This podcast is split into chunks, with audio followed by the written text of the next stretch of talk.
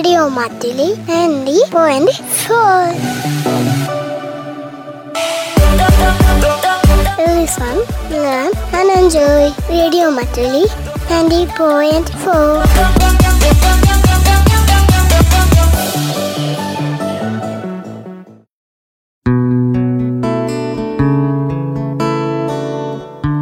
സാന്ത്വനം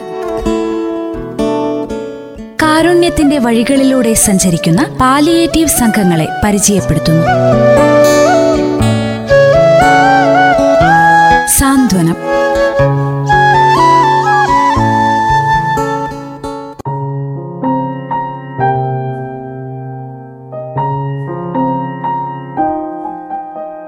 നമസ്കാരം എല്ലാ പ്രിയ ശ്രോതാക്കൾക്കും സാന്ത്വനം പരിപാടിയുടെ പുതിയൊരധ്യായത്തിലേക്ക് സ്വാഗതം. സാന്ത്വനം പരിപാടിയിലൂടെ നമ്മൾ വയനാട്ടിൽ പ്രവർത്തിക്കുന്ന വിവിധ പെയിൻ ആൻഡ് പാലിയേറ്റീവ് സംഘടനകളെ പരിചയപ്പെടുകയും പ്രവർത്തനങ്ങളെക്കുറിച്ച് മനസ്സിലാക്കുകയും ചെയ്തല്ലോ. ഇന്നീ പരിപാടിയിൽ സർക്കാർ തലത്തിലെ പാലിയേറ്റീവ് സേവനങ്ങളെക്കുറിച്ച് മനസ്സിലാക്കാം. പെയിൻ ആൻഡ് പാലിയേറ്റീവ് ജില്ലാ കോർഡിനേറ്റർ പി സ്മിത സംസാരിക്കുന്നു.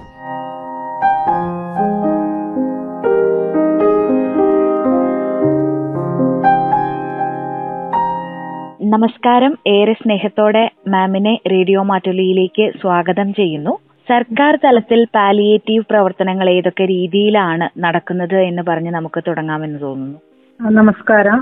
എന്റെ പേര് സ്മിത. ആൻഡ് പാലിയേറ്റീവിന്റെ ജില്ലാ കോർഡിനേറ്ററാണ്. ആരോഗ്യ കേരളം വയനാട്ടിൽ വർക്ക് ചെയ്യുന്നു. സർക്കാർ തലത്തിൽ പാലിയേറ്റീവ് കെയർ രണ്ടായിരത്തി എട്ട് മുതലാണ് സർക്കാരിന്റെ പോളിസി അനുസരിച്ച് നടപ്പിലാക്കി വരുന്നത്. കേരളത്തിലെ എല്ലാ ഗ്രാമപഞ്ചായത്തുകളിലും ഈ ഒരു പ്രവർത്തനം നടത്തി വരുന്നുണ്ട്.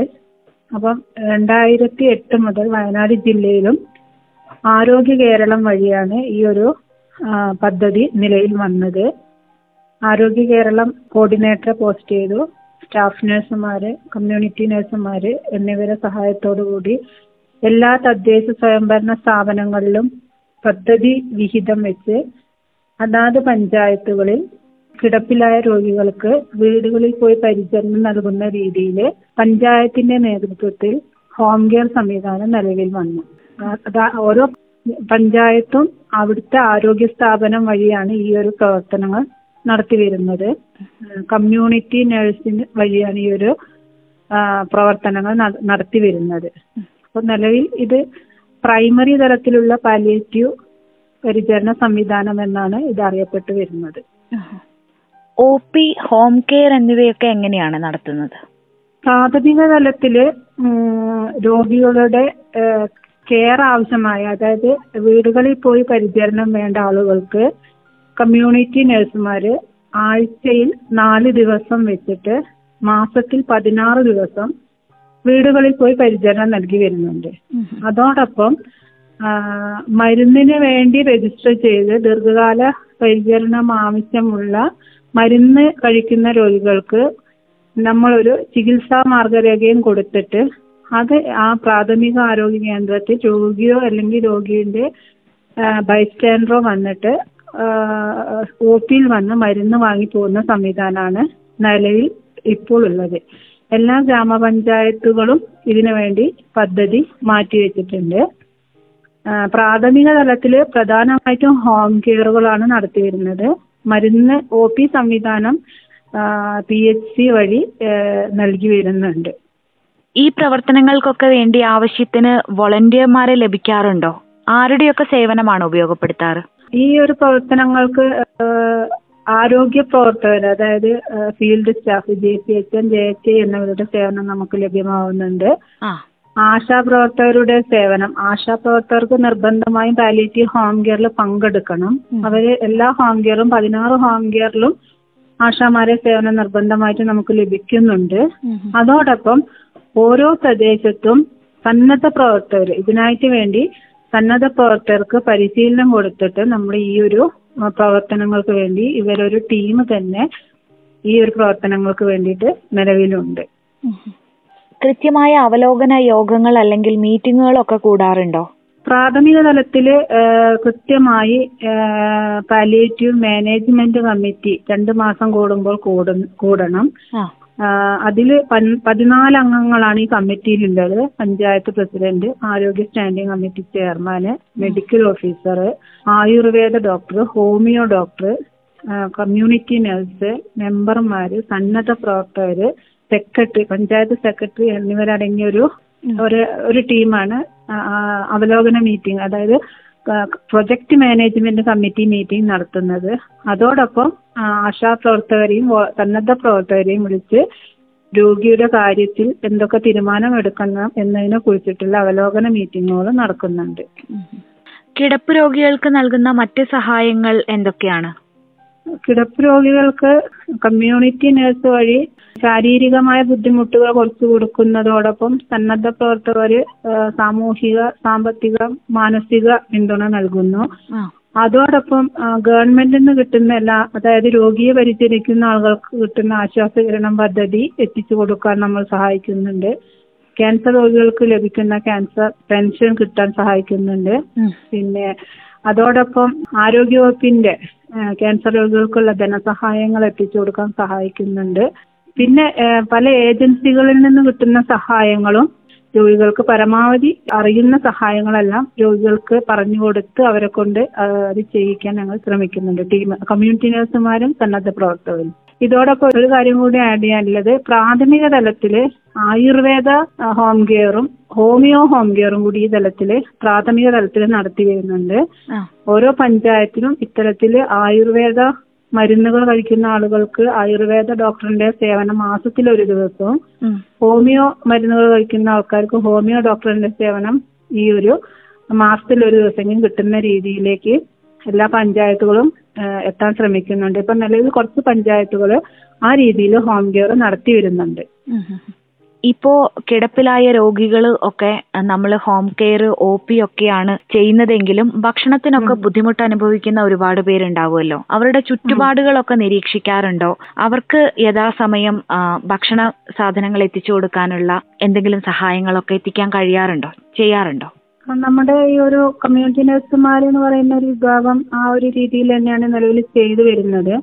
ഹോം കെയർ എന്ന് പറഞ്ഞാൽ ഒരു ടീം ആയിട്ടാണല്ലോ നമ്മൾ രോഗീന്റെ വീട്ടിൽ പോകുന്നത്. നഴ്സ് പോകുന്നുണ്ട് ആരോഗ്യ പ്രവർത്തകര്. പോകുന്നുണ്ട് ആശാ പ്രവർത്തകർ പോകുന്നുണ്ട് കൂടെ സന്നദ്ധ പ്രവർത്തകരും ഉണ്ട്. അപ്പം ഈ രീതിയിൽ നമ്മൾ നിരന്തരം അവരുമായിട്ടൊരു ബന്ധം ഉണ്ടാക്കി എടുക്കുകയും ഇപ്പൊ ഒരു ആദ്യത്തെ വിസിറ്റിൽ ഇപ്പം ആരും പറയൊന്നുമില്ല നമുക്ക് വീട്ടിൽ പട്ടിണിയാണ് എന്നുള്ളൊരു രീതി ആരും പറയില്ല. അപ്പം നിരന്തരം അവരുമായിട്ട് സംസാരിച്ച് നല്ലൊരു അവരുമായിട്ട് ഒരു അടുപ്പം ഉണ്ടാക്കിയെടുക്കുകയും ഇങ്ങനെ ഒരു ബുദ്ധിമുട്ട് മനസ്സിലായി കഴിഞ്ഞാൽ നമുക്ക് സന്നദ്ധ പ്രവർത്തകര് അവിടെ തന്നെ പറഞ്ഞ് ഭക്ഷണത്തിന്റെ കാര്യങ്ങളിൽ അവിടെ അടുത്തുള്ള ആൾക്കാരോടോ ആ പ്രദേശത്തുള്ള ആൾക്കാരോടോ മെമ്പർമാരോടോ പറഞ്ഞ് അങ്ങനത്തെ കാര്യങ്ങൾ കുട്ടികളുടെ വിദ്യാഭ്യാസം വീടിന്റെ കാര്യങ്ങൾ അങ്ങനത്തെ ഭക്ഷണത്തിന്റെ ബുദ്ധിമുട്ട് കാര്യങ്ങളൊക്കെ നമുക്ക് അപ്പോൾ തന്നെ നമുക്ക് ചെയ്തു കൊടുക്കാൻ പറ്റുന്നുണ്ട്. സന്നദ്ധ പ്രവർത്തകരെ കൂട്ടായ്മ ഉണ്ടാക്കി എടുക്കുന്നതാണ് ഏറ്റവും പ്രധാനം. അവരിലൂടെ മാത്രമേ നമുക്ക് ഇങ്ങനെ ചെയ്തു കൊണ്ടുപോകാൻ പറ്റുകയുള്ളൂ. ഇത്തരം പ്രവർത്തനങ്ങൾക്കൊക്കെ ഒരു സാമ്പത്തിക സ്രോതസ് ആവശ്യമാണല്ലോ? എന്താണ് ഈ ഒരു പ്രവർത്തനത്തിനുള്ള സാമ്പത്തിക സ്രോതസ് സാമ്പത്തികം എന്ന് പറഞ്ഞാൽ പഞ്ചായത്തുകളെ പ്രൊജക്റ്റ് ആണ് ഒരു പഞ്ചായത്ത് വർഷത്തിൽ പത്ത് ലക്ഷം പതിനഞ്ച് ലക്ഷത്തോളം വേണ്ടി പാലിയേറ്റീവ് പ്രൈമറി പാലിയേറ്റീവിന് ഗ്രാമപഞ്ചായത്തുകൾ മാറ്റിവെക്കുന്നുണ്ട്. അപ്പം ഈ വീടുകളിൽ പോയിട്ടുള്ള പരിചരണം നൽകുന്നതിന് പഞ്ചായത്തിന്റെ പ്രൊജക്റ്റാണ് ആണ് നഴ്സുമാർക്ക് ശമ്പളം കൊടുക്കുന്നതും അതോടൊപ്പം മരുന്നും സാധനങ്ങളൊക്കെ നമുക്ക് പഞ്ചായത്ത് പ്രൊജക്റ്റ് വഴി ചെയ്തു കൊടുക്കാൻ പറ്റുന്നുണ്ട്. അതിന് പുറമെ നമുക്ക് നേരത്തെ പറഞ്ഞ മാതിരി ഭക്ഷണത്തിന് ബുദ്ധിമുട്ടോ വീടിന്റെ പ്രശ്നമോ അല്ലെങ്കിൽ മറ്റു കാര്യങ്ങളിലൊക്കെ ഇടപെടുകയാണെങ്കിൽ ആ പ്രദേശത്തെ ആൾക്കാരെ കൂട്ടിയിട്ട് അതായത് സ്വാതന്ത്ര്യമേക്കാൻ അയൽക്കണ്ണികൾ എന്നുള്ള രീതിയിൽ ആ പ്രദേശത്തെ ആൾക്കാരെയും കൂടി കൂട്ടിയിട്ട് അപ്പോൾ നമുക്ക് അവർക്ക് എന്താ ചെയ്തു കൊടുക്കുന്നത്? അവരെ ചെറിയൊരു കളക്ഷനൊക്കെ അവർ ചെയ്തിട്ട് നമുക്ക് ചെയ്തു കൊടുക്കാൻ പറ്റും. അല്ലാണ്ട് ഇതിനായിട്ടൊരു ഫണ്ട് കളക്ട് ചെയ്തിട്ട് ചെയ്യുന്നില്ല. പ്രൊജക്റ്റ് ആണ്. അതായത് ഓരോ വർഷവും സർക്കാർ വലിയൊരു തുക അതിലേക്ക് മാറ്റി വയ്ക്കുന്നുണ്ട്. പാലിയേറ്റീവ് രംഗത്തേക്ക്. പ്രൈമറി പാലിയേറ്റീവിനെ കുറിച്ചാണ് മാം പറഞ്ഞത്. സെക്കൻഡറി പാലിയേറ്റീവ് എന്നതുകൊണ്ട് ഉദ്ദേശിക്കുന്നത് എന്താണ്? എന്താണെന്നൊന്ന് വിശദീകരിക്കാമോ?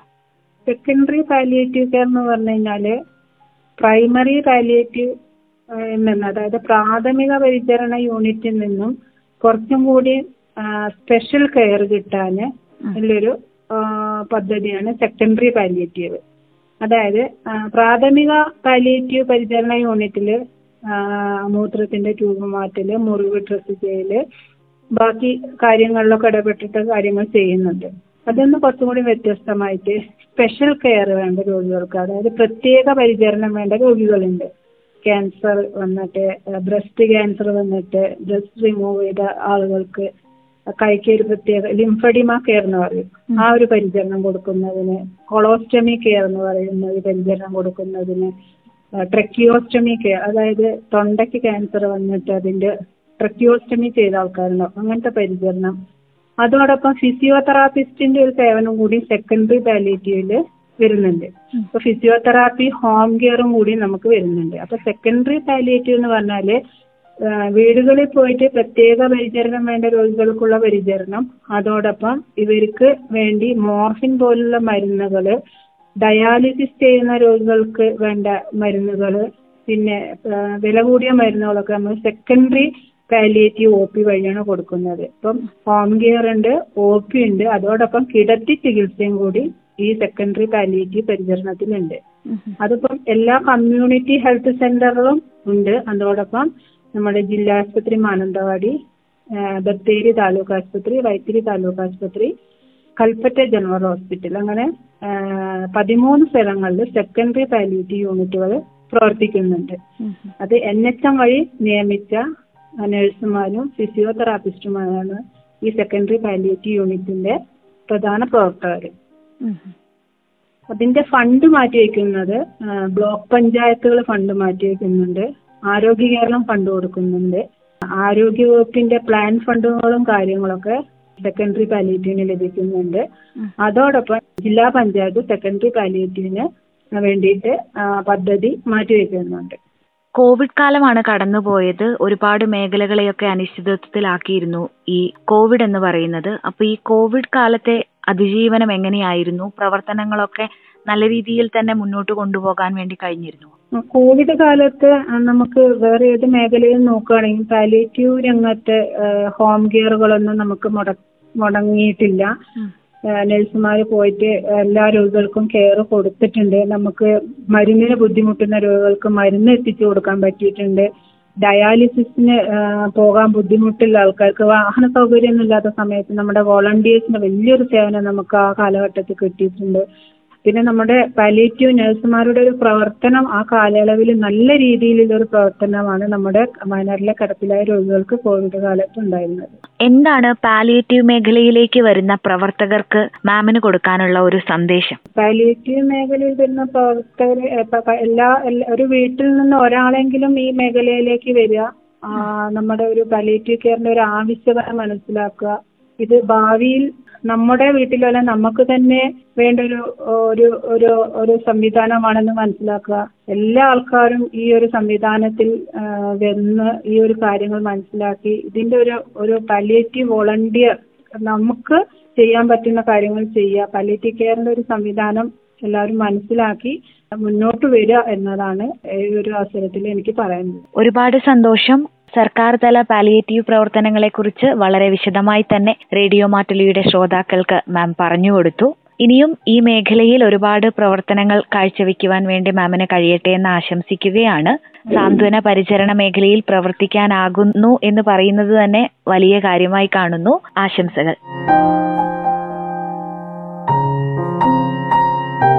ശ്രോതാക്കൾ ഇന്ന് സാന്ത്വനം പരിപാടിയിലൂടെ കേട്ടത് സർക്കാർ തലത്തിലെ പെയിൻ ആൻഡ് പാലിയേറ്റീവ് സേവനങ്ങളെക്കുറിച്ച് വിവരങ്ങൾ നമ്മോട് പങ്കുവച്ചത് പെയിൻ ആൻഡ് പാലിയേറ്റീവ് ജില്ലാ കോർഡിനേറ്റർ പി സ്മിത. ഇന്നത്തെ സാന്ത്വനം ഇവിടെ പൂർണമാകുന്നു. നന്ദി നമസ്കാരം.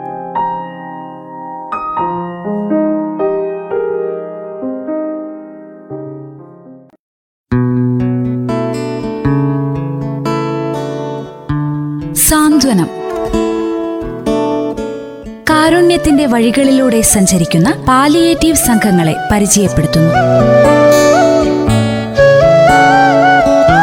Santhwanam.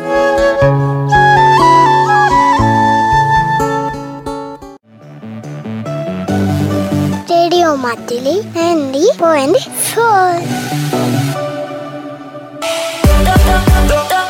Listen, learn and enjoy. Radio Matuli 90.4.